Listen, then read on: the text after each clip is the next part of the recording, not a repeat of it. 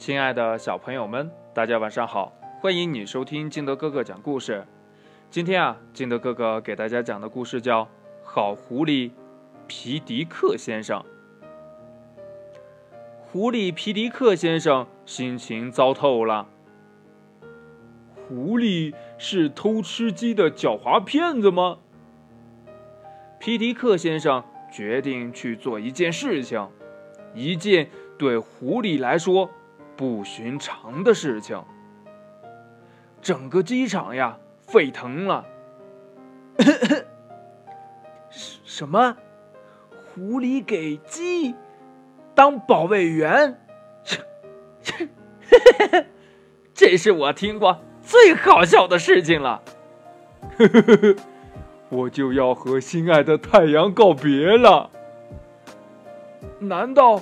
就等着狐狸把我们吃掉吗？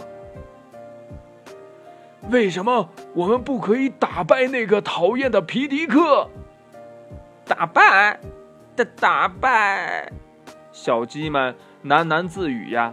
鸡场里前所未有的忙碌起来，所有的鸡都进入了备战状态。皮迪克先生非常敬业。晚上，他打算去鸡舍周围巡视。当他经过一棵大树时，我是好狐狸皮迪克，砰，砰砰，打败你，打败你！嗯，发生了什么事情？好心的皮迪克先生想进去看看。打败你，打败你！大家好，我是好狐狸皮迪克。啊！我的鸡宝宝不见啦！一只母鸡的尖叫声划破了寂静的夜空。皮迪克先生以最快的速度冲进了鸡舍。偷鸡贼，把鸡宝宝交出来！快说，把鸡宝宝藏在哪儿了？说实话。够了，鸡宝宝不是我偷的。皮迪克先生愤怒地抢过了木棍。满鸡舍的翻了起来。哎，快看，这里竟然有个洞！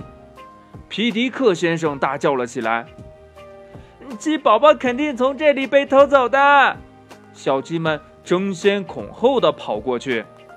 我们快追！嗯，希望不会太迟了。救命呀！救命呀！我好像听到了鸡宝宝的声音。母鸡激动起来，声音越来越大。哦，原来是黄鼠狼！快跟上！皮迪克先生带领着小鸡们向前冲过去。鸡宝宝被救回来了，鸡场里再次热闹起来。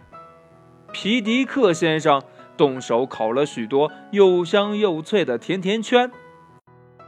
这鸡宝宝呀，兴奋的。跳到皮迪克先生身上，足足亲了他一百下呢。故事讲完了，亲爱的小朋友们，有时候呀，这坏人呢也会做好事儿，好人呢也可能做坏事儿，不能以一件事儿就一直判定一个人他的好和坏。嗯，那亲爱的小朋友们，如果你是。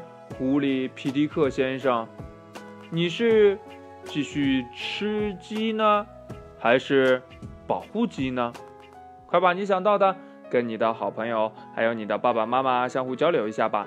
喜欢听金德哥哥讲故事的，欢迎你下载喜马拉雅，关注金德哥哥。同样呢，你也可以添加我的个人微信号码幺三三三零五七八五六八来关注我故事的更新。亲爱的小朋友们，晚安，明天见，拜拜。